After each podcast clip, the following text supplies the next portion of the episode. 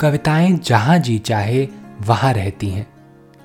कभी नीले आसमान में, कभी बंद खिड़कियों वाली सकरी गली में, कभी पंछियों के रंगीन परों पर उड़ती हैं कविताएँ तो कभी सड़क के पत्थरों के बीच यूँ ही उगाती हैं।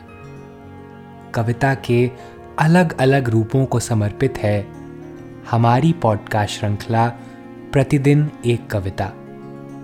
कीजिए एक नई कविता के साथ अपने हर दिन की शुरुआत। आइए सुनते हैं उदय प्रकाश की कविता पिता, आरती जैन की आवाज़ में। पिता झाड़ झंकार घाटियों और पत्थरों से भरे चटियल मैदान थे। पिता सागौन, शीशम, बबूल, तेंदुओं और हिरनों से भरे बीहड़ थे। बचपन में अक्सर किसी ऊँचे टीले पर चढ़कर मैं आसपास के गाँवों में ललकार दिया करता था। नाके के पार शहर तक में पिता का रौब था। एक एक इमारत पर उनकी कन्या सरकी थीं। एक एक दीवार पर उनकी उंगलियों के निशान थे। हर दरवाजे की काठ पर उनका रंदा चला था।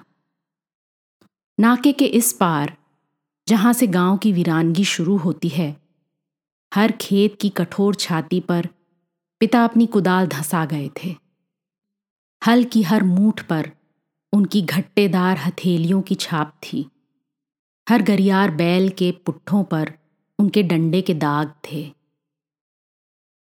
बचपन में पिता के कंधे पर बैठकर मैं बाज़ार घूमने जाता था। पिता पहाड़ की तरह, चलते भीड़ की तरह। उनके कंधे पर मैं जंगली तोते की तरह बैठा रहता। बाद में पिता गायब हो गए। कहते हैं, खेल, कुदाल, बैल, इमारतें, ईंटें, दरवाजे, बाज़ार उन्हें पचा गए। मुझे लगता है, उस चटियल मैदान के भीतर जो पिता थे, ज़मीन की दूसरी तीसरी परतों में सरकता हुआ कोई नम सोता भी था। जो मेहनत करते पिता की देह के अलावा कभी कभी मेरी आँखों से भी रिसने लगता था। आज की कविता को आप पॉडकास्ट के शो नोट्स में पढ़ सकते हैं।